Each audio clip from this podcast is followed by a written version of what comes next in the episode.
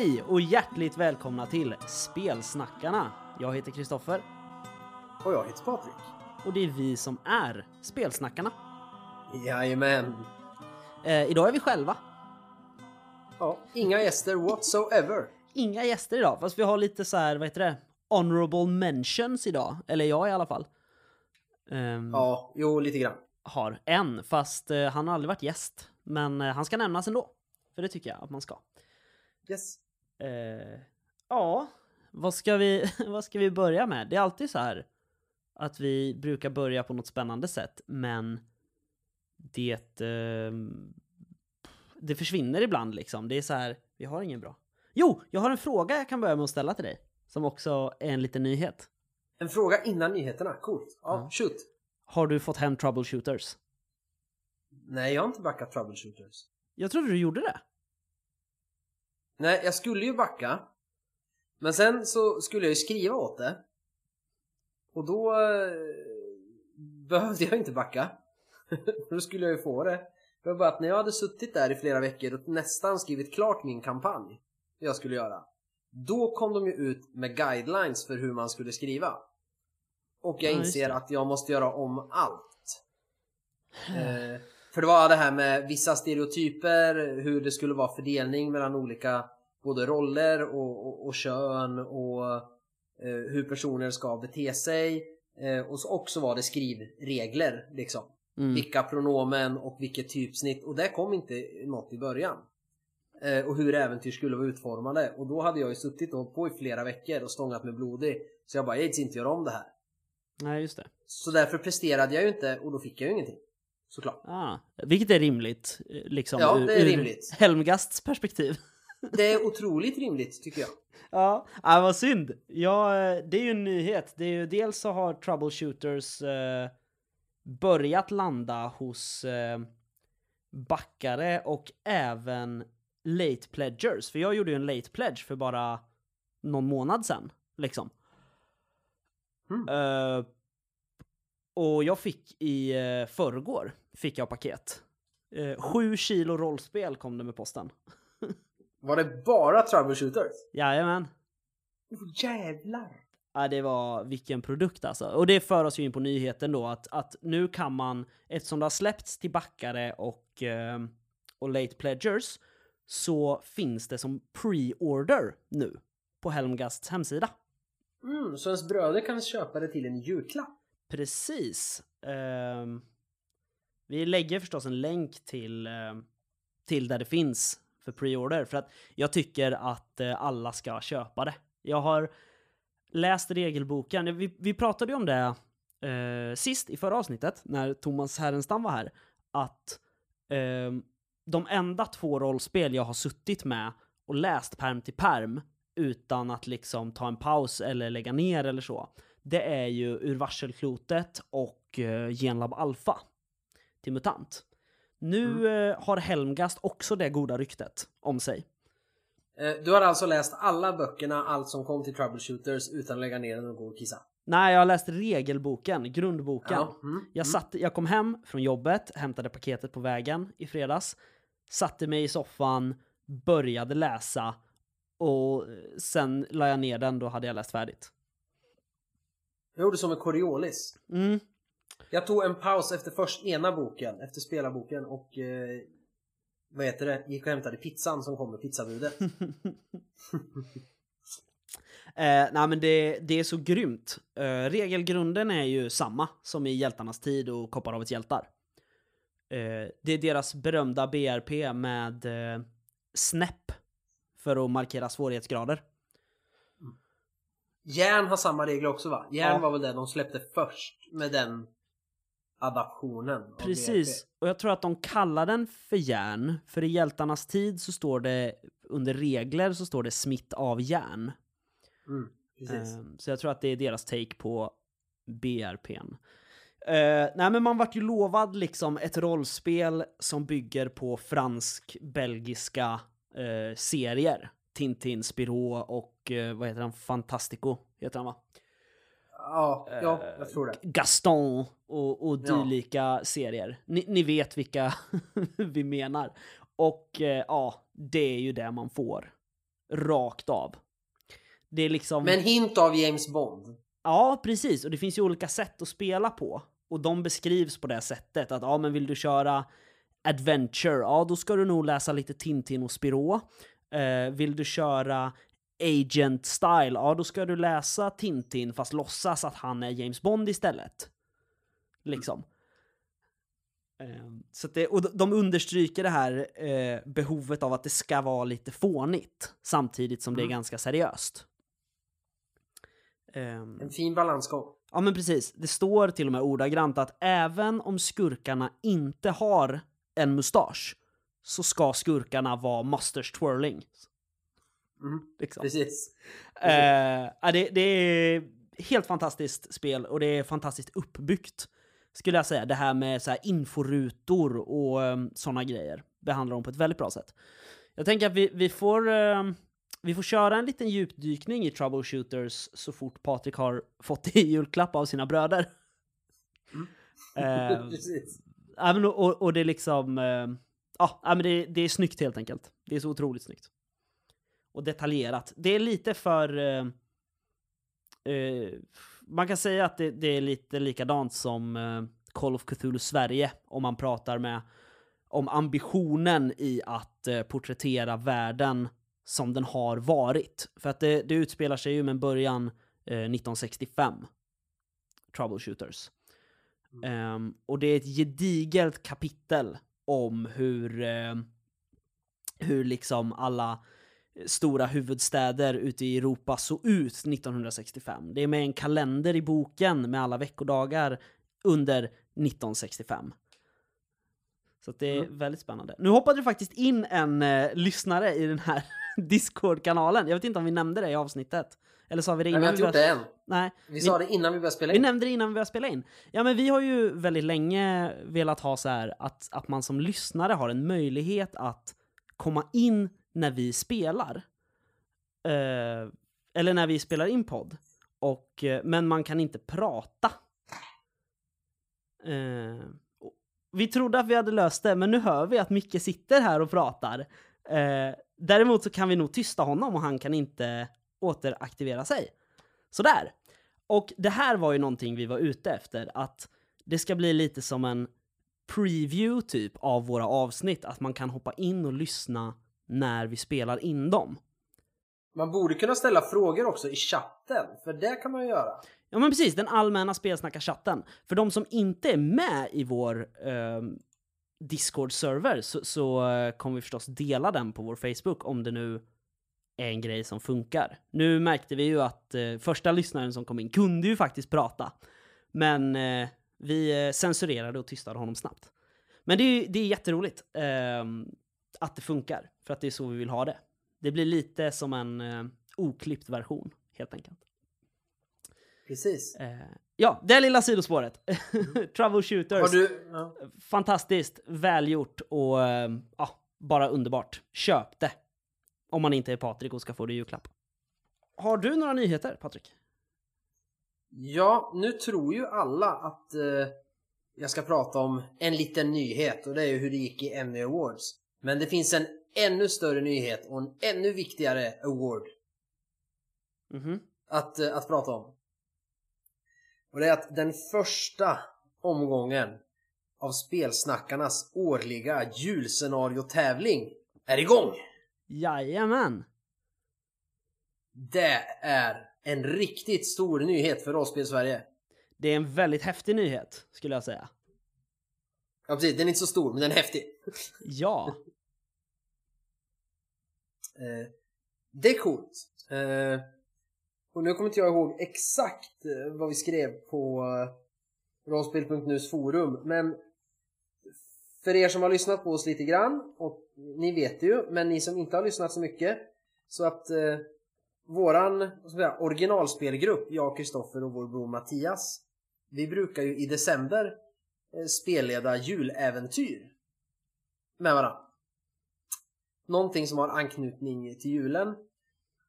Och nu har vi då gjort en tävling där man får, där folk kan skicka in sitt bästa julscenario. Eh, och sen läser vi igenom dem. Och någon vinner. Sen har vi inte riktigt bestämt. Vi har två takes på det. Antingen så läser vi alla och den vi tycker efter läsning är bäst, den spelar vi. Så att den kan recenseras. Eh, och så finns det en idé till och det är att vi inte skriver några julscenarion utan vi väljer ut varsitt vi tycker är bra. Och sen spelar vi dem och så bestämmer vi vilket av dem som vann. Då har vi inte bestämt den exakt. Nej, precis. Eh, reglerna kan vi gå igenom, de är ganska få och eh, närmast icke-existerande. Eh, men kravet är att det ska gå att spela på två, tre timmar ungefär. Eller hur? Vi vill ha en, en, en simple one-shot helt enkelt. Eh, Precis. och eh, det måste på något sätt vara kopplat till julen. Hur det är kopplat till julen bestämmer man själv som författare. Jag tror vi exemplifierade med, eh, var det eh, A Christmas Carol är ju en julfilm, men det tycker vi att Die Hard är också. Ja men precis. Så att är det, det kan vara känslan, det kan vara settingen, det kan vara själva handlingen. Liksom. Ehm, på något sätt ska det vara julanknytning helt enkelt. Precis. Ehm, så att, eh, ja, nej, men det är spännande och eh, ja, man, vi börjar ju så pass tidigt med det här så att man kan i princip eh, hålla på tills vi säger att nu tar vi inte emot några fler juläventyr. Men eh, någon gång i början av december kommer vi väl strypa tävlingen eh, för bidrag. Ja. Ehm, Och hur man skickar in bidrag det hör ni i slutet av avsnittet när vi berättar hur man når oss. Ja, precis. Och en person har ju redan eh, fattat hur man skickar in bidrag för att eh, eh, Sebastian Lindberg som är famous eh, från eh, Hydra bland annat har redan skickat in ett juligt OSR-äventyr. Jag tror han nickar eh, God45 på, på rollspel.nu. Mm. Är du säker? Ja. Ja, God45 vet ju vem det är. ja, exakt. På forumet alltså. Ja, precis. Så vi hoppas att det är han. Jo, men det vill jag minnas. Eh, Ja. Så att eh, skriv era juläventyr och skicka dem till oss för att vi vill ha dem. Precis. Så kommer man kunna vinna någon form av pris. Vi håller på och fiskar priser just nu. Ja, men precis. Vi håller på och ber alla rollspelsproducenter vi eh, någon gång haft kontakt med att eh, sponsra oss med lite priser till vår jultävling. Eh, överblivna priser eh, tillfaller oss. Mm, precis. Nu har vi två lyssnare som lyssnar. De har inte skickat in några frågor än, saker de vill vi pratar om. Men det kanske kommer i diskussionen sen. Ja fast det ville vi ju inte ha, det bad vi ju inte om. Men vad vi har Nej. sett är att eh, nu funkar inställningen att man kan komma in som åskådare. Så att nu är podden det jag alltid velat att den ska vara. I Mm. princip. Men det kan vara kul någon gång så här i en diskussion när vi har helt fel och så kan de komma in och säga nej. Ja. Uh, Muminvinter får vi nu. nu. Fan Patrik, nu har du sålt oss här. Eh, ja, de vill Men att vi gör det ju för fansen. Ja. Vi gör det för fansen. Eh, jo men så här, eh, Micke på, på Rollspelsdags vill att vi, eh, eller att jag gör färdigt Muminvinter som jag har pratat om ganska många gånger.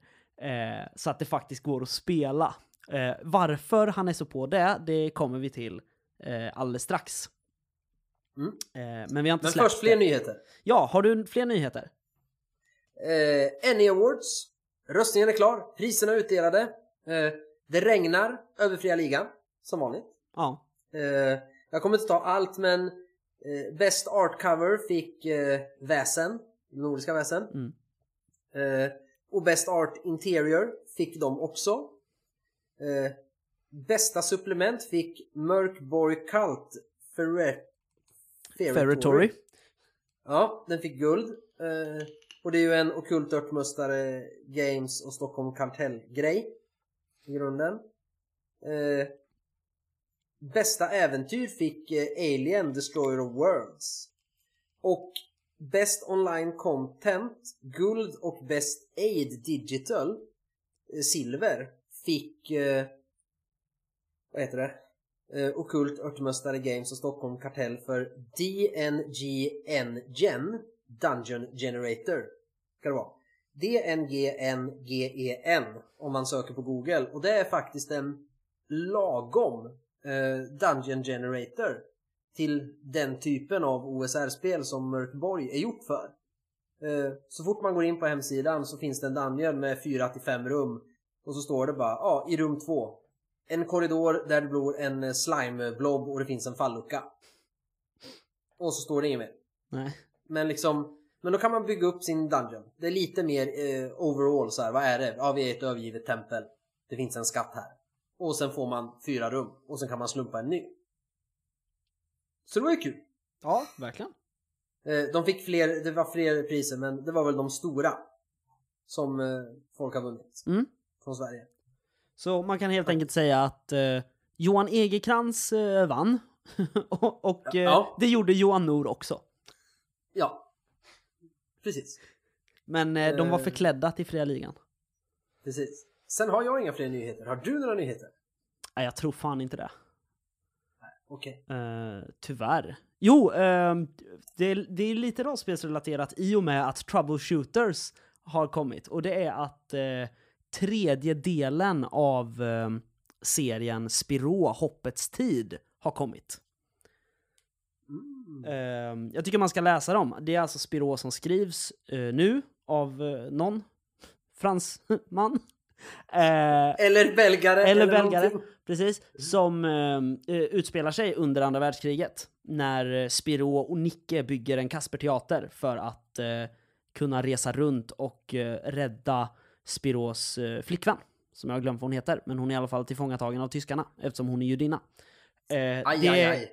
det är en helt fantastisk serie och gillar man Troubleshooters och Spiro så är bryggan för att göra äventyr till detsamma väldigt, väldigt liten här. Det är skitsmidigt skulle jag säga. Det finns mycket att hämta. Cool. Men jag har inga fler rollspelsnyheter. Nej. Då var vi klara med det. Eh, har du spelat något sen sist då? Nu har vi ju två stycken eftersom vi nämnde ju ingenting förra gången. Nej, eh, precis. Så de senaste fyra veckorna, jag har skrivit upp det här, eh, så har jag spelat 13 sessioner Sagospelet Äventyr. Eh, 10 som spelledare och 3 som spelare. Eh, det är coolt, det är jättekul. Eh, Leia, min treåring, hon har ju börjat eh, bli intresserad nu. Så när jag kommer hem från jobbet kommer hon springande med boxen och bara Ja pappa, spela en saga pappa, jag kan vara prinsessan med svärd. så att vi har gjort terräng, för jag hade ju bara lite så här dungeon tiles. Eftersom jag normalt inte använder figurer. Men just med små barn, det vi pratade om tidigare, då tycker jag de har sitt värde. För att annars blir det så abstrakt. Mm. Eh, men då sa hon där bara Pappa, tråkigt bara vara i grotta, vara i skogen. Så då fick jag ju ta en stor gammal pizzakartong som jag spraymålade grön och så hällde jag lite flock på den. Eh, och sen av piprensare och lera så har jag gjort typ asfula träd. Men så att det ska se ut som man är i skogen. Eh, och sen när Alva varit här på helgerna så har vi spelat. Så att eh, igår fick jag snällt sätta mig och vara spelare. Och det var jättekul. Ja. Då gick vi in i en borg som hon körde de här slumpkorten och fick upp att det var drakdrottningen som var där. Så att hon döpte den till Drakborgen. Ah. Och då vart jag astaggad på när Drakborgen kommer så jag kan spela det med ungarna. eh, så det har jag spelat. Eh, sen, eftersom det inte blev något i förra, så avslutade vi ju Mattias lilla Trudvang-grej också. Det gjorde vi. Har gjort. Eh, och jag visste inte det. Det vart ett slut och jag bara, ja men okej. Och så var jag tvungen att springa iväg. Och sen fick jag veta dagen efter när jag pratade med Mattias om min, hur min nya karaktär skulle bli. För min förra dog. Så bara, ja ah, men vi bestämde när du hade gått att vi ska sluta spela nu. Och jag har liksom inget, ja, men jag har liksom inget emot det. För det var ett bra ställe att sluta. Ja. Eh, Eftersom vi har andra grejer vi vill göra. Men det var så snopet just att bara, ja men då gör jag en karaktär så här som kan komma in och, och sådär. Så bara, ah dude, vi har bestämt att vi inte ska spela mer. Och det var ingen som kom på att säga det till mig på ett dygn. Nej, nej men det var så här. Grabbar. både Micke och Mattias var så här bara Åh, men eh, Kristoffer, det är ju din rollpersons eh, syskonbarn. Du måste ju rädda dem, de är ju försvunna. Och jag bara, nej, min syrra är död och ah, jag gillade aldrig hennes ungar ändå, så fuck this kampanj, vi slutar nu. Ja. Tack. Ja, Eh, och då är det inte mitt fel. eh, så det har jag ju spelat. Och förra söndagen så fick vi äntligen spela västern. Ja. Du, jag, Mattias, Micke och Jossan. Och det var så jävla kul! Ja men precis, vi, eh, till västern så välkomnade vi ju in även eh, rollspelsdags-Jossan. Så att vi har eh, värsta crossovern just nu mellan, mellan poddar och spelgrupper. Mm. Ni kommer dock inte få höra det som AP från oss i alla fall. Nej. Nej. Eh.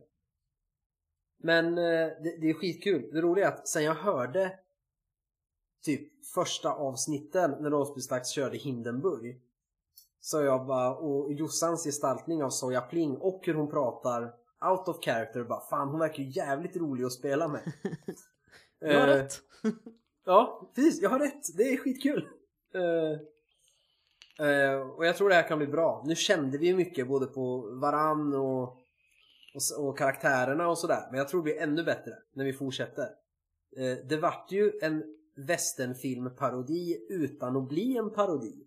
Ja, Egentligen. nej, men jag kände det Och också. det, ja, men, och, och det gillar jag. Jag har så här överdriven Texas-dialekt men jag tror man måste ha det för det blir ändå inte, jag upplevde inte att det blev överdrivet och töntigt utan det hjälper en skapa en mental bild av den här jävla rednecken som tror han äger världen utan att det blir töntigt liksom. Mm. Och så upplever jag med de andra också. De är så stereotypa men för att man har sett de stereotyperna i seriösa verk förut så blir det inte töntigt att det är så stereotypt på något sätt. Nej, precis. Utan det, det blir mer... Ja, det blir snarare bara en igenkänning helt enkelt. Ja. Nej, jag tyckte det var skitkul att spela västern. Det ska bli kul att fortsätta. Ja, verkligen. Det tycker jag också. Eh, Jag var orolig ett tag hur du skulle få ihop den här gruppen att göra någonting tillsammans. Jag löste det med lite klassiska spelledartricks. Ja. Åh, gav vi så mycket beröm? Nu, nu skriver Jossan här att hon rodnar. Ja, precis. Det gör vi också bara för att du vill spela med oss och står ut med oss. Eh, Nej, sen, sen har jag inte spelat något mer. Jo, jag har lajvat idag. Ah, kul. Eh, Barnen börjat titta på Ture Sventon och Alva fick en detektivväska när hon fyllde år. Mm. Så idag direkt efter frukost så satte jag en vetedeg och så gjorde jag semlor. Och sen har vi lagt ut en matta på golvet och så har vi satt en kaffepanna. Och så har vi flugit till Arabiska öknen för att hälsa på herr Omar. Och, eh, eh, och då satt vi åt temlor på den flygande mattan. Nice. Uh, Ture Sventon kan nog vara mitt första lajvande också i livet, tror jag. Ja, gjorde inte mamma semlor till dig också så du fick ha en plåtburk och så satt du på halmmattan? Jo, jag, jag, jag fick en, eh, någon födelsedag så fick jag en eh, plåtburk. ehm, och eh, lite lösskägg och lösmustascher och såna detektivgrejer. Och så tog jag en trasmatta och eh, hade bredvid sängen som jag flög på. Så det kan ha varit mitt första lajvande också, Ture Sventon. Ja. Men det var ungefär vi så, så vi gjorde också. Eh, så det var det var roligt.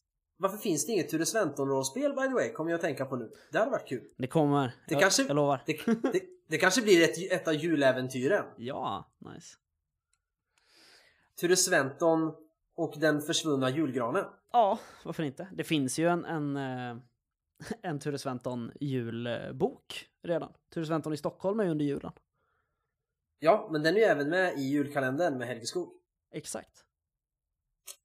Nog pratat om svensk eh, barnlitteratur. Mm. Har du spelat något sen sist? Ja! Eh, så här att eh, den här eh, lilla crossovern som vi tidigare nämnde, den har ju faktiskt eh, tagit sig i eh, uttryck live också. Så att för, eh, ja vad blir det? Tre eller, ja ungefär tre eller fyra veckor sedan. Jag minns inte. Så eh, var ju faktiskt Micke och eh, Jossan från Rollspelsdags på eh, besök här hemma hos mig och min sambo. Så vi satt i mitt rollspelsrum och spelade rollspel en, en hel lördag i princip. Eller om det var hela fredagen. Det var nog hela fredagen. Jag vet inte vilket jag är mest besviken på.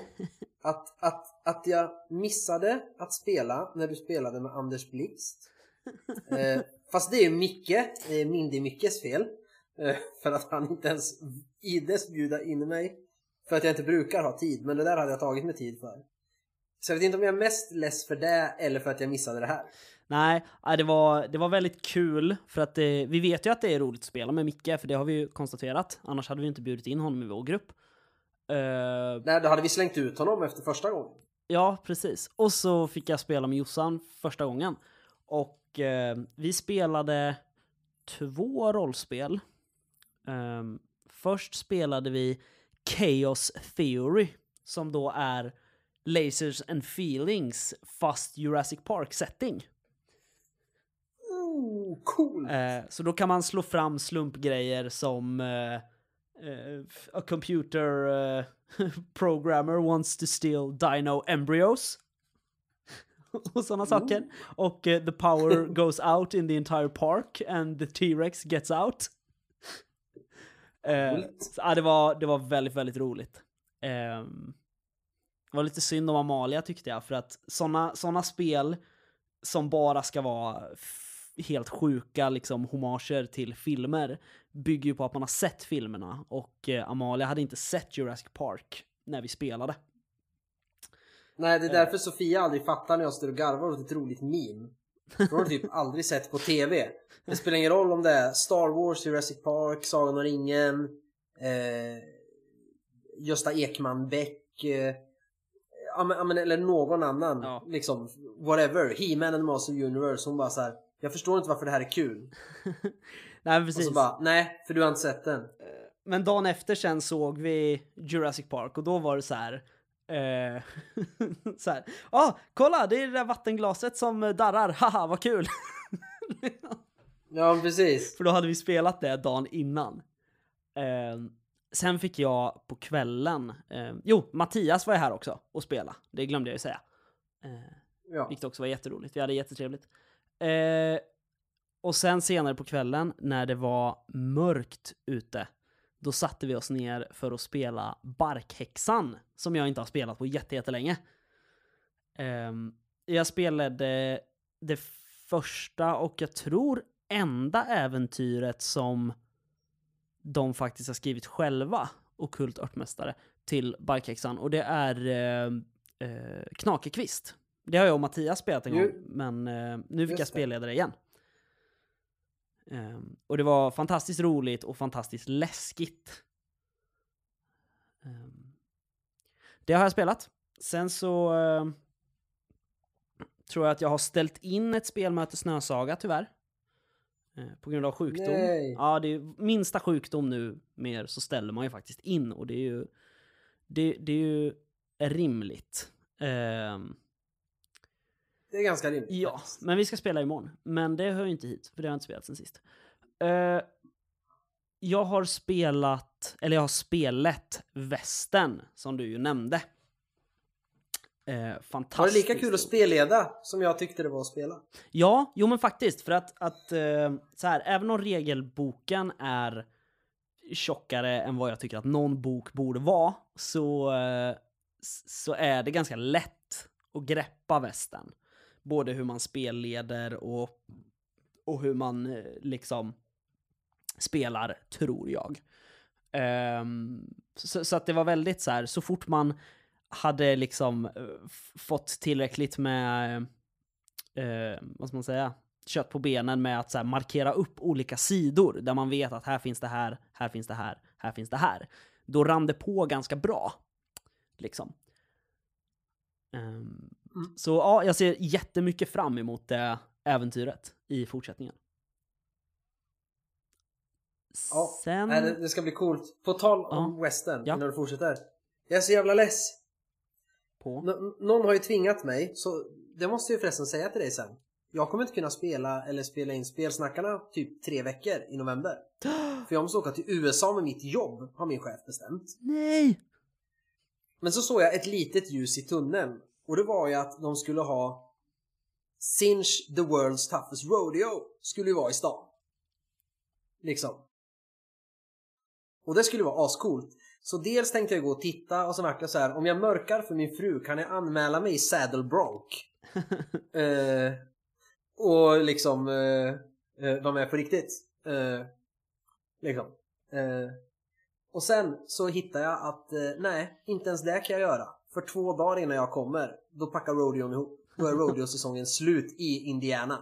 Fan också. Och börjar igen i februari. Så att eh, nu hoppas jag ännu mer att eh, det blir sådana corona-outbreak i Indiana att eh, övningen blir inställd så jag slipper åka dit för att vara hemma Ja, istället. just det. Eh, vi måste väl bara fälla som kommentar nu att eh, vi inser ju förstås en nackdel med att ha lyssnarna med när vi spelar in och det är att de skriver en massa kommentarer som vi måste stanna upp och läsa.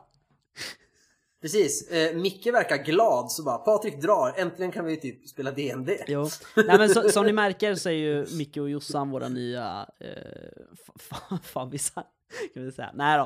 Eh, nej men vad, vad synd att du eh, eh, att du missar Rodeon och att du måste till USA. Ja, därför måste vi eh, efter att vi har spelat in det här avsnittet färdigt planera avsnitt 100 för det har vi lovat att vi ska göra. Exakt. Eh, jo, just det. Jag måste, på, på, på tal om, eh, om lite favvisar. Ja, Ehm, så eh, fick vi också ett meddelande från vår gamla trogna lyssnare Mats. Som nog har varit med sedan början av den här podden tror jag. Ja. Ehm, som tyvärr, hans poddapp hade slutat uppdatera oss efter avsnitt 83. Så han har så här, ja ja, då har de väl lagt ner då. och så hade han gått in och typ resetat feeden och då bara jävlar, det fanns ju massor fler avsnitt. Eh, liksom. Och han, han efterlyste mitt eh, ensamma vargen expertformulär som jag gjorde. Men jag har tappat bort den filen, tyvärr. Jag tror jag hade det på min gamla jobbdator. Och jag har ju bytt jobb. Eh, Men jag letar Nej. fortfarande Mats, med ljus och lykta. Klart du ska ha ett eh, ensamma vargen-rollformulär. Men, eh, Precis. nej, jag tror inte att jag har spelat något mer än det. nej. Eh, som vanligt så får man smsa mig om jag eh, har glömt att vi har spelat någonting tillsammans. Har du skrivit något sen sista Patrik? Jag har ju börjat skriva på mitt eh, juläventyr, sen får vi se då Mm. hur vi gör den här julscenariotävlingen, om jag får spela, spelleda mitt eller inte. Ja, men precis. Men jag tror det kan bli ganska bra. Jag snodde eh, Anders Fager är det va? Som skrev beredskapstidsättningen Ja.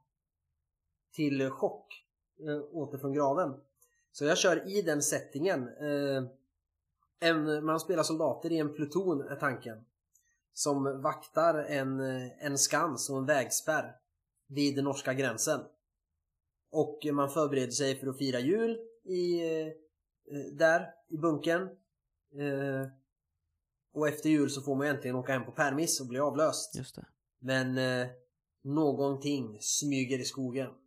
Cool. Och någon av officerarna har skumma illaluktande kar inne under sin säng. Ugh. Spännande. Ja, men jag tyckte den settingen passade liksom. Ja, Man kan få det jäkligt läskigt och ändå få det ganska juligt. Men ganska down to earth just där. För jag har ju firat jul typ på det där sättet. Eh, jo men precis. Jag så jag tänkte vet på det. just de här små sakerna man gör för att få det att kännas liksom jul. Mm. Liksom. Att bara liksom en grankvist som man gör en ring av och så liksom eh, hänger man den eh, på ingången till sitt tält. Bara, ja men här är en krans och då känner alla att det är lite julstämning liksom. Mm. Så jag tänker det kan bli coolt. Ja, verkligen. Det låter häftigt. Eh, Snällt skriv något mer. Jag väntar fortfarande på eh, mer information om jag behöver skriva något mer.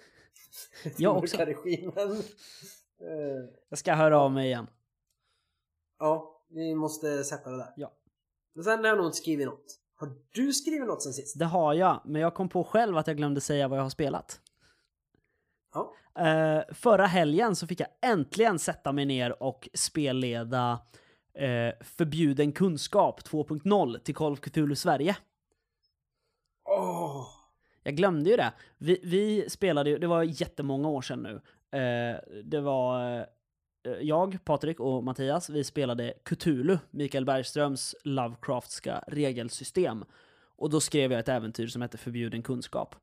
Eh, det är nu väldigt uppdaterat. Jag tror att i omfång har det säkert vuxit med en 300%. Och jag har suttit, jag har ägnat veckor åt att göra alla handouts och sådana grejer och jag har en kompis som har liksom talat in ett eh, telefonsamtal som en av utredarna får i början och jag har lagt effekter på det så att det låter som ett gammalt telefonsamtal. Och förra helgen så fick jag äntligen sätta mig och spelleda det här nya. Det var Wow. så kul. Eh, men, så att det var vad mer jag hade spelat. Men ja, jag har också skrivit något sen sist. Eh, jag har eh, renskrivit mitt äventyr, eh, Klanernas kamp, till eh, Vindskäl.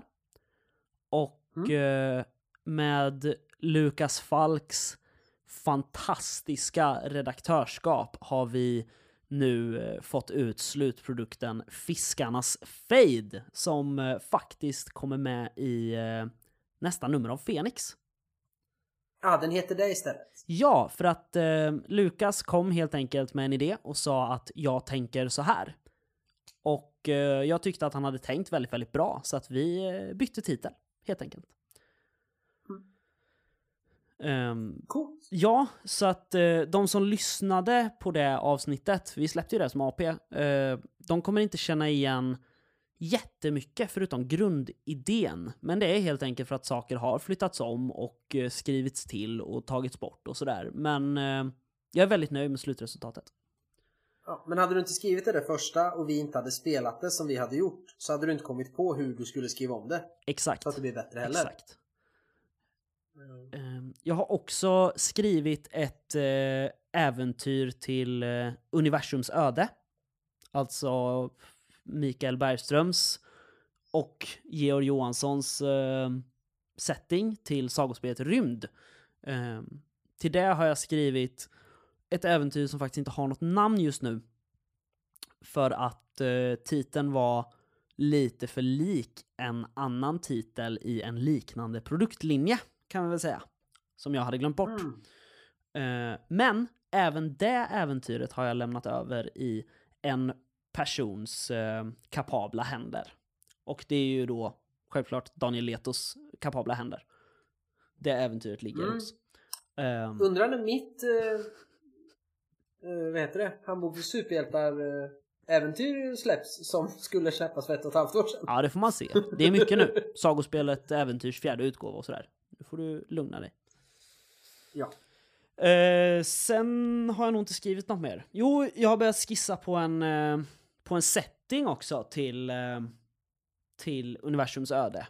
En eh, rymdstation som flyger runt, som eh, man kan besöka. Och där det ska finnas lite äventyrsfrön och sånt. Coolt. Mm, verkligen. Sen har jag nog inte skrivit något mer. Nej, det var ju inte så mycket. Nej, det var inte så mycket. Du får tänka på att jag har ett jobb också. ja, jag skulle ju säga hur fasen får du tid med allt det där? Har du inget jobb och någon fru? I, jo, man hittar tid. Where there's a will, there's a way. And where there's a whip there's an easier way. Haha. Ja. Ehm, har vi inget ämne den här veckan, Patrik? Jo, det har vi! Avbrott i kampanjer. Ja, vi tänkte ju så här att för det mesta så sitter vi ju bara och snackar om eh, grejer som blir så här lite hypotetiskt och sådär. Men nu har vi faktiskt någonting som vi har ganska mycket erfarenhet av. Vi är, vi är riktigt, riktigt bra på att avbryta kampanjer.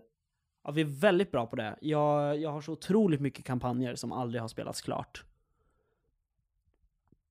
Men Ja. vad vi ska, hur vi ska prata om det, eh, det är väl lite varför, tänker jag. Kampanjer bara så här, ja men de, antingen så stoppas de någonstans i mitten, eller så bara flyter de ut i sanden, eller så liksom rebootar man, eller någonting sånt, liksom. Ehm, men också lite vad man gör åt det. Och eh, sen kanske våra typ så här topp tre värsta kampanjavbrott. Eller så. Mm, mm. Vad, eh, nej men vilka, vad har du för kampanjer som har liksom avbrutits som du är lite ledsen över och Varför tog de slut? Våran konfluxkampanj Ja, är ju avbruten. Eh, det tycker jag är tråkigt. För jag har skrivit så jädra mycket på den. just det. Eh, och att den avbröts tror jag var för att det var så mycket annat vi ville spela. Så när vi hade spelat Oraklets fyra ögon så bara Ja men Vi ska bara spela det här först. Och så skulle vi spela några one-shots sa vi. Ja, Eh, men andemeningen för alla var ju att vi skulle spela Kristalltjuren innan vi spelar rollspel släppte den. mm. Så ni inte skulle lyssna. Eh, men helt plötsligt hoppade vi på Korpens klagan istället. För att då satt vi och spelade och bara, ja ah, men det här spelet har vi fått, ska vi testa det? och så började vi köra Korpens klagan. Eh, och sen har vi inte hoppat in i den igen. Eh, och jag har haft jättekul med allt annat vi har spelat, men jag tycker det är tråkigt. För jag tycker jag fick till det. Jag var något bra på spåren där, hur jag skulle få ihop Svavelvinternon-spelet med de gamla modulerna och Erik Granströms romaner just det för att skapa eh, ja men för att skapa något nytt och kanske göra en liten annan take på vissa saker som hände och mer få in de politiska intrigerna och sådär. Ja, Som man skönjer i Oraklets fyra ögon vill jag bygga på det i Kristalltjuren och framförallt eh, femte konfluxen. mm. just det. Eh, så det är lite tråkigt. Men jag, för jag, jag tror att, alltså om man ska göra en, en nykter analys, jag tror att vi, eh, vi började med konfluxviten alldeles för sent egentligen överlag. Um, för vi började, vi spelade det med uh, Drakar och Demoner 2016. Spelade vi konfluxviten. Ja. Eh, ja. egentligen så skulle vi ha börjat med vilket annat bra regelsystem som helst egentligen. Typ 2013 kanske. För att vad som hände där, nu ser det måste varit 2017 då vi spelade Oraklets fyra ögon, skulle jag tro. Eller så. Eh, för vad som hände, det var ju att vi i samband med podden började utforska väldigt, väldigt mycket spel. För innan så hade vi inte spelat mer än, än Trudvang och MUTANT. Liksom. Sen kom 2016 och då bestämde vi oss att ja, men nu spelar vi Svavelvinter. Så att då började vi, ja, men vi gjorde ju någon slags schema va. Så här, Matti, det var då Mattias först sa det här att ja, men jag skulle vilja spelleda en grej till Trudvang. Mm. Ehm, och jag blev sugen på att spelleda Kult och vi, vi fick höra att Chock återifrån graven var på väg. Eh, Symbarum dök upp som, som från ingenstans eh, liksom. Och eh, helt plötsligt så fanns det en hel uppsjö med spel att testa så att vi hade som inte tid, tyvärr. Nej, för att vi ville testa så mycket andra saker. Jo men precis, och det, det är så synd för jag hade jättekul när vi spelade både Svavelvinter och Oraklets fyra ögon. Ehm, så att jag, och jag, jag tror att vad vi har gjort egentligen sedan dess, det är att vi spelar enstaka äventyr till spel. Med vissa undantag. Alltså Korpens klagan till exempel spelade vi ju hela kampanjen, tog ju ungefär ett år. Eh, uh, men, men så att det är att vi, vi har gått över till att fokusera på att testa så många spel som möjligt. Men vi kanske kan eh, hitta tillbaka till, till det där någon gång. Att säga nu ska vi spela den här kampanjen. Ja, det hade varit kul. Ja, verkligen. Har du någon sån här avbruten kampanj som du liksom varför jag hade velat ha mer? Eller någon som är skön att den tog slut kanske? Att den inte fortsatte? Mm, jag, jag funderar. Det är, det är väldigt svårt att, att känna att det var skönt att det tog slut. Men ehm, jag har snarare spel spelgrupper skulle jag väl snarare säga att så här att vi, vi kanske slutförde den här kampanjen men det känns som att det blev bara svårare och svårare att hitta tider så att det blev mer skönt att inte behöva bråka med datum och kalendrar och så. Det är ju mer så, liksom. Att, att det var svårt att få ihop i själva gruppen. Men jag tror Eh, min tråkigaste är, eller två av mina tråkigaste är, eh, det är DND båda två. Ehm, för jag hade ju en grupp när jag pluggade. Eh, som Mm. spelade DND. Det kommer du kanske ihåg och det kommer nog lyssnarna också ihåg som var med då. Att jag spelade väldigt ofta DND. Det Eh, minst en gång i veckan. Ja, jag tror fan vi försökte få ihop en gång i veckan. Och sen vet jag faktiskt inte vad som hände. Jag, jag tror att det började med att några var så här, ah, men det börjar bli svårt att hitta tider för att jag tar mig an mycket andra saker just nu så att jag kanske inte kan vara med lika mycket. Och man säger, nej, nej okej, ja men då så. Och sen så var det någon som flyttade och så var det så här, ja men ska vi försöka hålla liv i den då? För jag spelar gärna på distans, liksom. Och då säger ja, vi får försöka. Men sen så har det bara blivit att man inte har försökt så mycket. Eh, och jag har en annan DNB-grupp där det bara var så att vi, vi bokade aldrig in nästa spelmöte. Och det är så jävla konstigt. Jag tror jag hade spelat men, ja, så här tio möten liksom. Och så bara, ja nej men vi får se nu när vi ska, alla skulle börja ha slutpraktiken och sådär. För alla var ju lärarstudenter som jag hängde med liksom. Eh, men du är ju... ja. Så att det är så här, ja men vi, vi ska ha praktik nu men eh, något datum hittar vi ju. Och sen hörde vi aldrig av oss om ett datum.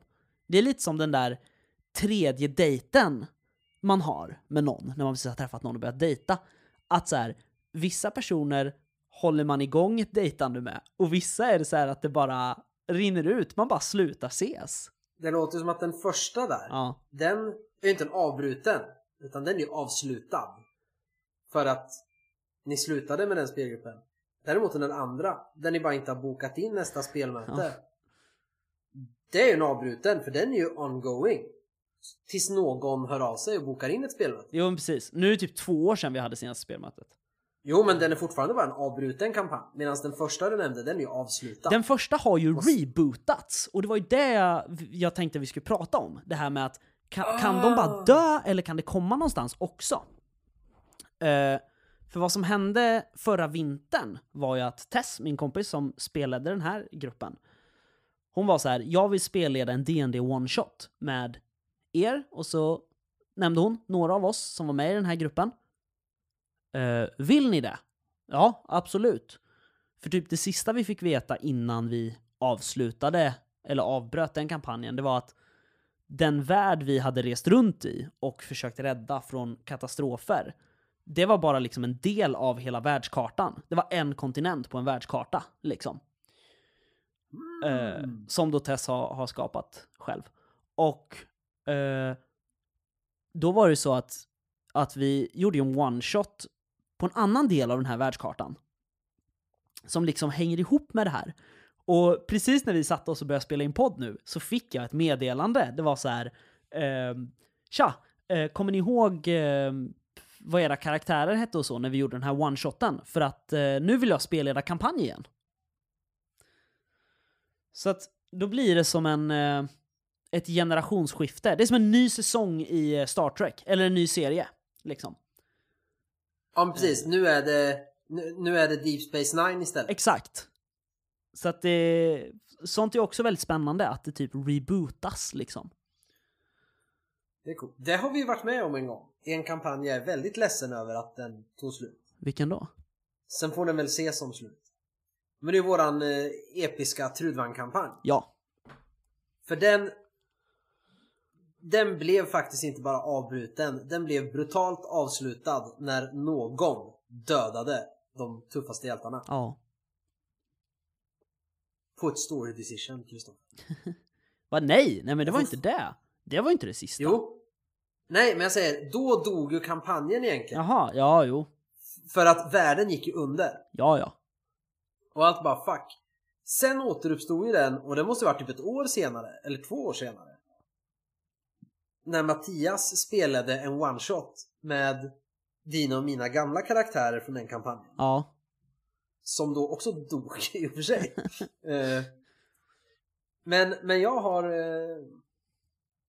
eh, och, och, det var ju ganska tråkigt, tycker jag, Mm. eh, att det tog slut. På det sätt det gjorde. För det hade varit kul om de hade levt och minnas det. Så då var jag ledsen och trodde att den var död här. Men när vi eh, börjar, jag börjar fundera på inför det här avsnittet kom jag på att det är också bara en avbruten kampanj. För hur många fler människor finns i den här världen? Och då går vi backa.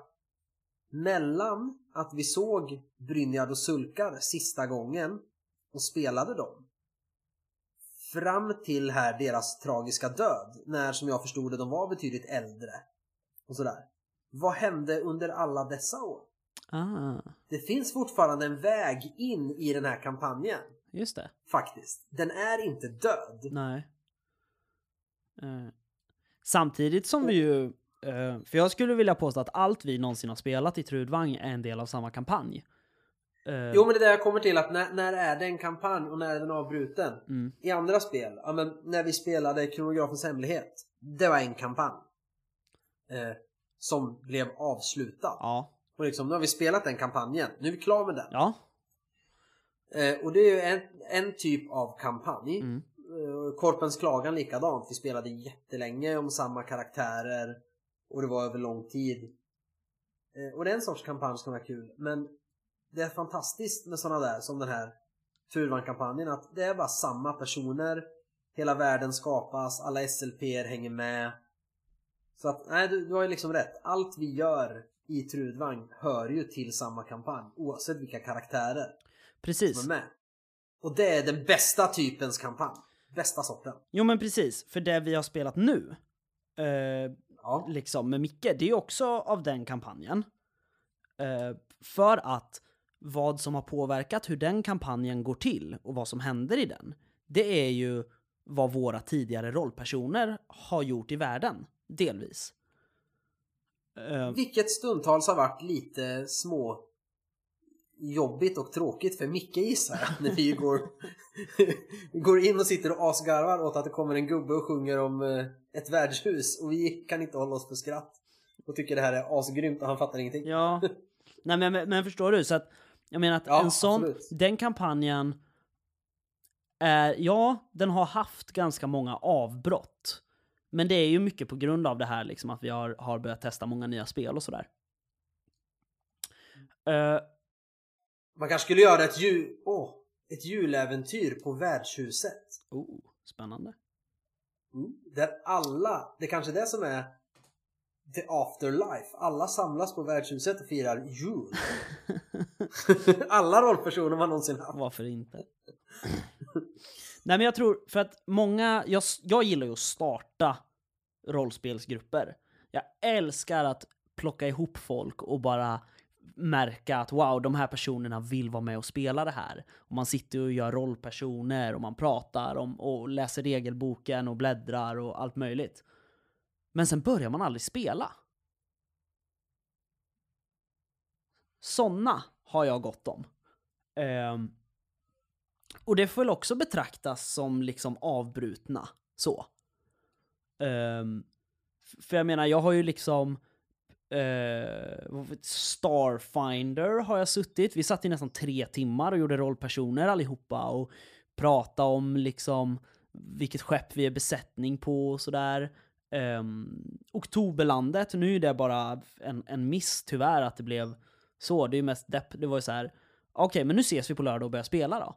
Ja, nej tyvärr, jag blev sjuk så att jag kan inte. Nej men okej, men då bokar vi om. Och så liksom tar det jättemånga månader innan man faktiskt bokar om. Mm. Ehm, och den här Call of Cthulhu-gruppen som jag spelleder nu, det är ju en grupp vi har skapat utefter en annan Call of Cthulhu-grupp vi skapade. Där det var en som bara så här eh, aldrig orkade höra av sig eller aldrig gjorde en karaktär och sådär. Och då var det så här, jag och alla andra, förutom den här spelaren, vi bara, nej men okej, men fuck eh, den här personen. Ska vi inte göra så att vi sätter oss ner och, och gör karaktärer och eh, börjar spela istället? Liksom.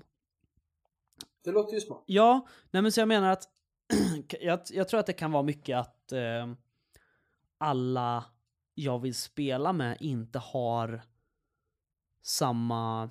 Jag vill inte säga att de saknar engagemang, jag skulle säga att man prioriterar annorlunda.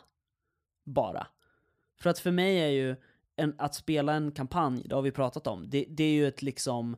Det är ju ett, ett commitment för mig. nu ska vi spela det här, då vill jag ses varje onsdag och spela i fyra timmar. Liksom. Och jag vill att man aldrig någonsin bokar in någonting på en onsdag.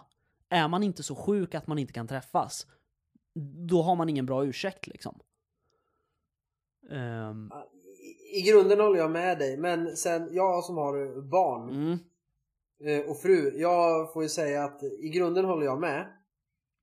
Men även om man då försöker att själv inte planera in någonting så har man ju fler personer som påverkas så ibland blir det ju att man måste planera in saker eh, i mitt fall på en söndag ibland för att nej, det var bara den här söndagen, det var bara på söndag de närmsta fyra månaderna som farmor eller mormor eller vad det var kunde träffa barnbarnen och fira deras födelsedag. Ja men, fine, då blev det inget spela. nej. För barnen, familjen är ändå viktigare än att spela rollspel. Jo men så är det ju förstås. Men jag menar att, att det är så här. Men jag, jag håller med dig i grunden. Man eh, planerar inte ut eh, Man planerar inte att gå ut med kompisen man träffar fem dagar i veckan varje vecka. Då kanske man inte planerar in en krogrunda en onsdag. Nej, Och vill man börja spela fotboll och det är fotboll på onsdag då får man helt enkelt välja. Då får man säga men jag vill inte vara med i någon spelgrupp längre för nu vart det fotboll och jag tycker det är roligare med fotboll. Ja men fine. precis. Medan många av de här avbrotten, de grundar sig i, tycker jag och min erfarenhet, att folk är ganska likgiltiga. Liksom. Det är så här, ja, ah, nej men gud vad kul att spela rollspel. Det kan man ju göra ibland. Liksom. Ehm, så, så att jag har ju börjat, jag får ju nästan börja ha så här auditions liksom, där jag så här, hur mycket brinner du för att spela rollspel? ja, f- för att det är ju de flesta skälen att, att mina kampanjer dör. Ehm, in, inte vår Maskinarium-kampanj. Kommer du ihåg den? Ja, jag vill fortfarande spela klart den. Jag också. Jag, jag vet inte varför den dog. Var det för att du bytte flickvän? Eller nej, den dog innan du bytte flickvän. Ja, den dog eh, två och ett halvt år innan tror jag. Ehm, jag vet inte varför. Varför dog den? Den var ju skitrolig. Ja. Jag hade ju världens game på gång med min superkommunistrobot. Robot-Ray. Mm, robotrej. Mm. Och han, han var fan den perfekta roboten. Han skulle bara vika kartonger. Och om han, han visste innerst inne i sin programmering att om jag bara viker så många kartonger jag kan då fyller vi kvoten och då kommer alla robotar att få det bra och få lika mycket olja oavsett hur stort oljetråg de har. För någon har bestämt hur mycket olja och om inte jag bidrar genom att vika kartonger då blir någon utan olja och samhället faller. Precis. Eh, Han var helt underbar. Men sen fick han ju lite insikt så här, om att, eh, vad var det, det finns eh, fler saker i världen än att producera. Ja, jag vet, det var en, Ja. en hemsk upplevelse för Det är ju det, för de som inte har spelat eh, MUTANT Maskinarium, det är alltså robotarnas eh, grundbox och intåg i zonen. Så är det att eh, robotarna är skapade för att producera. Och det sista man sa innan människan lämnade, det var fortsätt bara producera ni. Och sen gick man. Men vad som händer i Maskinarium, det är att eh, rollpersonerna får insikt i form av eh, handouts som är insiktskort. Och det är helt enkelt tankar om att man faktiskt är en personlighet. Ja, en tänkande individ som går beyond your programming. Lite som data i eh, Next Generation. Ja men precis. Så att man liksom sakta men säkert så blir man en individ som eh, har känslor och som tänker istället för att bara producera. Och vi, hade, vi kom nog inte mycket längre än så. Typ att ni utvecklade insikten och eh, fick känslor. Sen typ så, jag tror aldrig vi hann göra några, några uppdrag egentligen eller någonting. Eh, När vi körde... Jag tror vi körde tre spelmöten eller något. Mm. Vi hade precis varit på någon screening för att se om vi var sjuka eller något. Eh, om ni hade maskinvirus. Vi, precis. Eh, Men det var ju för att jag just visste om det här om insikten. Eh, För jag har ju läst regelboken. Lite grann, men inte hela kampanjen. Men det hintas ju. Då, det var ju bara därför jag gjorde en som var jättekommunist och trogen. Just för att det skulle bli så kul att spela hans konflikt. När han börjar inse att jag är en individ som kan bestämma saker för mig själv. Just det.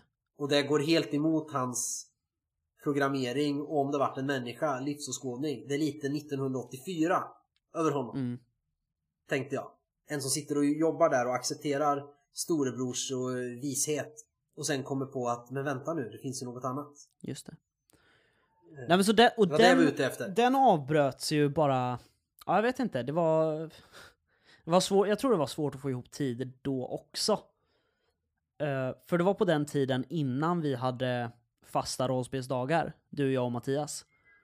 Ja, Ehm, så jag tror att det var mycket därför. Och ehm, Sen kommer jag faktiskt inte ihåg vad vi spelade efter det. Jo, det var då vi började spela Konfluktsviten tror jag. Efter det. jag tror det. Ehm, Men hur kan man få igång en kampanj då? Som har blivit avbruten om man verkligen, verkligen vill? hur, du menar hur kickstartar man en rollspelskampanj? Hej! Ja, Hepp! Ja. Som man säger. Eh, Där fick jag till det. Men... Eh, jo, men jag, jag tror att... Jag tror mer på rebooting än att bara så här, okej, var avslutade fortsätter. vi, för två och ett halvt år sedan? Ska vi fortsätta där? Eh, samtidigt som jag inte tycker att man nödvändigtvis behöver göra nya rollpersoner eller plocka in nya spelare, utan jag tänker att man bara behöver se över vilka vill fortfarande spela. Det är ju det här åtagandet som jag pratar om. Jag tycker det är så viktigt att vill du spela den här kampanjen? Är du beredd att offra minst två dagar i månaden för det? Eh, om svaret är ja, då tänker jag att man kan... För vi utgår från att det är en kampanj som är hyfsat rälsad då, som Maskinarium till exempel. Ja. Eh, en, en färdigskriven serie äventyr helt enkelt. Då är det så här att, eh, nej men då kan man göra en sån här, det har gått eh, så här många månader. Och eh, det som hände vid det här tillfället gjorde att ni gled ifrån varann tillfälligt. Vad har ni gjort under tiden? Jag tänker att man gör som en slags introduktion som om det vore en ny kampanj. mm. Ehm, för jag menar, vi tar v- Vi spelar rollspel ehm, som exempel. För att det är ett väldigt bra Ja. exempel. Deras Oraklet Fyra Ögon. Det börjar ju med att vi får höra vad alla har gjort det senaste, de senaste två åren. Mellan Svavelvinter och Oraklets Fyra Ögon. Eh, Just då så vävs det ihop till att de möts i första avsnittet av säsongen. Exakt. Och grejen är så här, att jag tror att det hade varit lika effektivt efter att man har varit och träffat eh, Magnhalde och fått i uppdrag att hitta de fyra oraklen. Efter det hade man också kunnat göra det här avbrottet. Liksom. Um, så att det, de hade kunnat börja spela direkt. Och sen så bara, ah fuck it, nu slutade folk spela och folk flyttade hemifrån och jada jada jada. Uh, och sen liksom ett år senare så bara, ja ah, just det, vi var ju hos uh, den där eh, uh, ex-chaguliten som gav oss i uppdrag att hitta de här fyra oraklen. Vad hände sen? Ja, ah, nej men jag sökte mig till det här och jag sökte mig till det här. Men sen har vi fått bli påminda om hur viktigt det var att hitta dem. Precis, så nu sitter vi på den vita klippan och pratar med en gubbe som säger att han är någon religiös ledare. Exakt. Ehm, Ja, men, men det där är också eh, ett fantastiskt exempel på min erfarenhet av när de flesta kampanjer får ett avbrott eller dör. Det är när man spelar en kampanj som bygger på en serie färdiga äventyr. mm, För det är väldigt lätt att man då, "Huh, nu är vi äntligen klara med äventyr 1. Nu är vi klara med Vildhjärta. Gud vad skönt. Ja, just det. Och då blir det som att luften går ur och så dröjer det och kan vara skitsvårt att hoppa in i nästa del i den sviten. Mm, Det är inte alls på samma sätt när man har en lång kampanj man har skrivit själv som egentligen inte är bara flera äventyr som hänger ihop. just det. Mer eller mindre. Utan där är det ganska lätt upplever jag. För då blir man sådär, eh, precis som vi varit lite för raks för ögon. Och gud, nu är vi klara. Vi spelar något annat ett tag innan vi fortsätter. Hade det varit en hel kampanj som hängde ihop och var färdigskriven. Då hade jag ju aldrig gjort det till ett slut där. Om jag hade förberett mig, om det varit en stor bok som jag redan hade läst hela tio gånger. Då hade jag ju bara vävt in att ni går därifrån och fortsätter. Mm. Ja, eh, vi, vi fick backning av, av eh, Jossan måste vi säga. Hon, eh, hon tycker antingen så väver vi på ett annat spår eller så drar vi in avbrottet i storyn. Mm. Ehm, nej men jag håller med dig. Jag tror att det är planering mycket om man ska spela. Om vi tar liksom det här exemplet med liksom färdiga kampanjer. Liksom. Mm. Ehm, med, med Svarta solen för all del, det är, det är ett jättebra exempel. Uh, gör, göra som Fredrik då, vår spelledare i Snösaga-gruppen. Han har ju vävt ihop Galtevår, Vildhjärta, Snösaga. Liksom. Eh, för de går att väva ihop. Mm. Och eh, då är det så här, vad som än hade hänt mellan de kampanjerna eller äventyren så hade han kunnat hitta sätt som folk har hållit sig nära äventyret på fast gjort det utan de andra. Om du förstår vad jag menar. Ja, men jag tror jag förstår. Och, och jag tror att det är något sånt som är det lättaste. Men framförallt så skulle jag inventera spelarna och se vad fyller du för funktion? Vad, vad vill du? Vad har du för drivkrafter? Inte vad, vad liksom hens rollperson har för drivkrafter, utan vad har du som spelare för drivkrafter i det här spelet? För att det, det finns något skäl till att kampanjen dog. Ja men så är det ju. Jag har ju lämnat en kampanj som då dog. För att jag bara inte ides mer för det var tråkigt. Mm. Och det var när jag spelade Kult för väldigt många år sedan. Just det. Och jag, och jag tror vi hade spelat en 20 spelmöten. Så nu kommer jag inte ihåg vad det heter men eh, alla var ju upplysta, medvetna. Jag kommer inte på termen exakt vad den heter. Men vi hade sett igenom illusionen liksom. Mm. Och hade koll. Och då var det ju så här. Jaha? Och så spelade vi två, tre spelmöten och så bara men till och jag bara men vadå? Varför ska jag glida runt här i min läderrock och rocka Matrix på alla skumma grejer som jag ser? Och skumma typer. Mystiken är ju borta, det som är grejen med spelet tycker jag. Att uppleva det där, så då tyckte jag kampanjen var tråkig. Så jag såg till att, fatta massa, att min rollperson fattade massa dumma beslut och dog. Och sen eh, när jag då skulle skapa en ny rollperson så bara ja, ja men det var nog bra att hon var död alltså. Det, jag kände inte för det här längre och så lämnade jag den gruppen. Just det. Eh, Men jag sa också varför. Men de andra tyckte det var cool, kul fortfarande. Men jag har varit såhär, nej det var inte därför jag ville spela Kult. Jag tyckte det var askul de första 15 spelmötena. Jag inte hade en aning och bara blev halvt galen av all jävla skit som hände. Ja.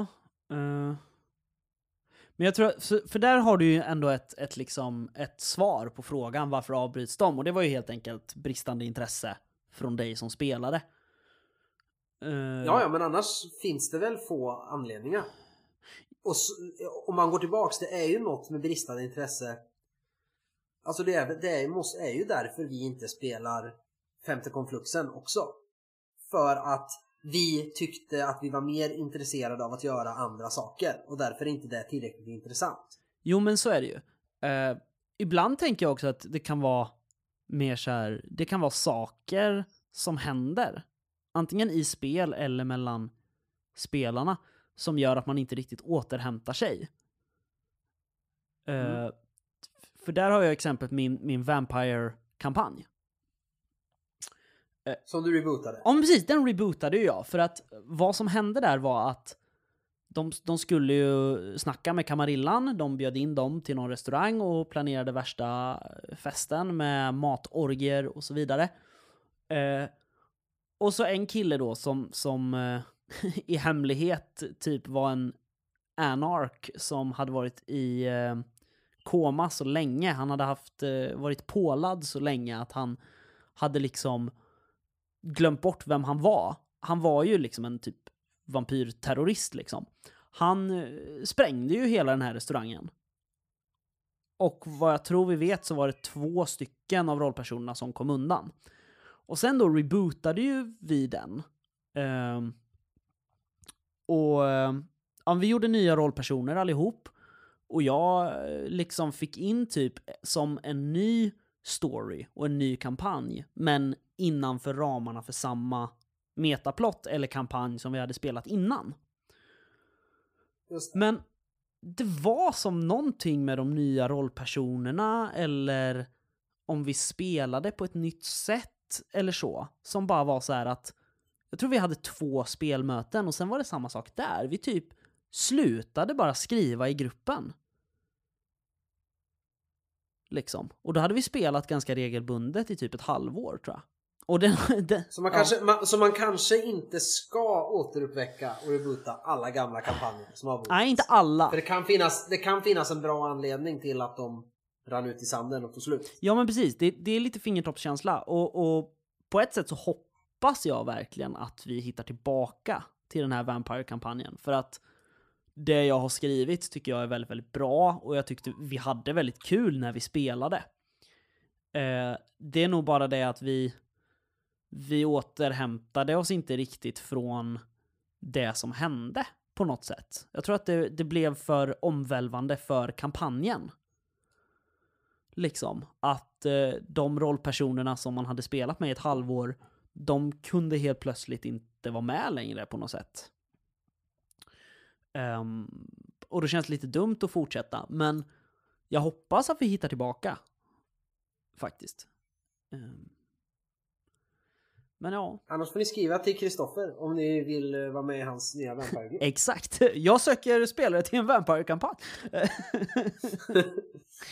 Jag har viss erfarenhet av att spela online, för jag har gjort det i tio år. Ja, men precis. Ehm, ja, nej men eh, så att som ni hör finns det massa olika skäl till att kampanjer kan avbrytas. Ja, jag vet inte riktigt vad det har för värde, annat än underhållsvärde. Nej, men, men det är så här för att jag har, jag har funderat på det där mycket. Att vad är det som gör att vi slutar spela? Liksom? Vad är det vi har olust med? Är det så att vi kanske har reagerat på någon person som är med som vi tycker att ah, men du spelar inte det här rollspelet eh, bra, tycker inte jag. Jag tycker inte att du tillför bra saker till gruppen och därför tycker jag att det är tråkigt att spela. Så att nu tänker inte jag engagera mig mer.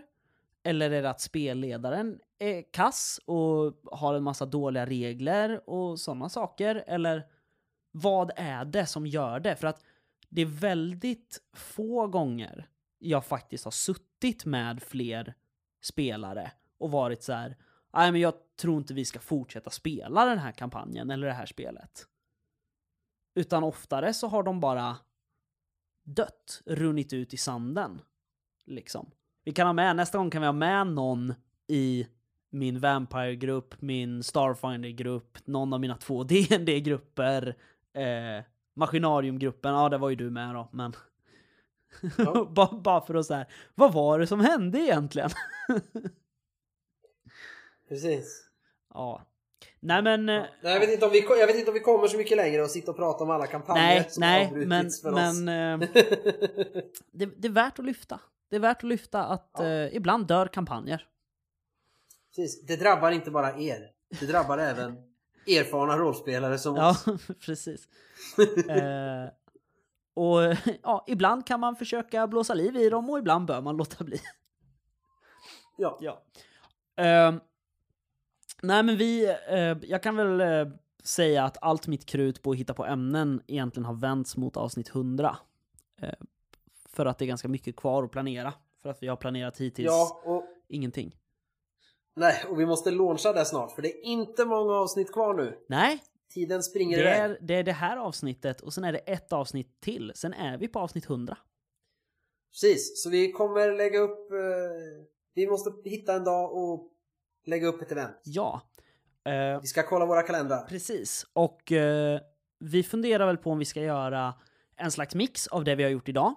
Där vi har eh, låtit lyssnare vara med och lyssna när vi har spelat in. Och nyårs-livesändningen från förra året. Där vi syntes i bild. Um, om man helt enkelt ska göra så att vi har en liknande grej som vi gör nu, men att man som lyssnare får kika in och säga hej och uh, själv prata lite. För det vore ju jävligt roligt. Jo, men i så fall tror jag på dem vi bjuder in Ja, ja. till det. All, all, alla kan sitta som nu och lyssna och då vill vi ju, då ska man ju ställa frågor och skriva, precis som nyårsspecialen. Men då när det är någon som skriver något vettigt och diskutera så väljer vi att släppa in vissa. Alla kan inte bara gå in och prata hela tiden. Nej men precis, för jag kan ju, jag kan ju, som vi har gjort nu, och det var ju det jag menade med den här korsningen, att, Ja. att vi bestämmer vem som får börja prata. Att ja, nu är det dags att ta in den här lyssnaren som vi har pratat med. Lite vid sidan om. Ja, av de två som är med i experimentet verkar det som att de tycker det är en bra idé. Ja, precis. Vi får lite så Charlie Brown eh, gifs där de dansar lite. Eh, så det är väl planen helt enkelt. Eh, men åter då till eh, den här lilla jultävlingen. Det känner jag att vi ska avsluta med. För det sa vi att vi skulle avsluta med. Ja. Om man är spelskapare eller förläggare eller har en rollspelsbutik och känner att självklart vill jag sponsra eh, spelsnackarnas eh, jultävling med priser. Då kan man höra av sig. Eh, och jag kommer säga till var alldeles strax. För att det är också hit man hör av sig om man vill vara med i våran juläventyrstävling. Eh, och då som sagt vill vi ha in one-shots. Det ska ta kanske två, tre timmar att spela. Lite drygt. Tänk ett konventspass ungefär. Ett kort konventspass. Vilket system det är, vilken setting, det spelar absolut ingen roll så länge det har någon anknytning till julen. Är det att man är eh, en fåraherde som ska eh, skydda Jesus från onda demoner när han föds, eller om man är John McClane som kryper i en eh, ventilationstrumma på julafton. Så eh, ja, det spelar ingen roll helt enkelt. Så länge ni hittar kopplingen till julen så vill vi ha det. Eh, och då, antingen om man vill skriva ett äventyr och medverka i tävlingen, eller om man vill sponsra med eh, priser till vinnarna. Så kan man mejla oss på spelsnackarna gmail.com eller gå in på eh, Messenger och skriva till spelsnackarna. Och det är även där man hör av sig rent allmänt till oss med andra frågor eller för att kommentera avsnittet och så vidare. Ja, precis. All den här infon kommer vi ju förstås skriva i inlägget nu, för vi vet att det är där våra lyssnare läser. Precis. Eh, ja, eh, nästa gång ska vi prata om eh, kampanjerna som aldrig kom igång. Nej då, vi lovar att ha något bra att prata om till nästa avsnitt. Men eh, tack Patrik för ett trevligt snack. Vi är tillbaka med ett nytt avsnitt om två veckor. Det är vi. Hej då Kristoffer! Hej då Patrik!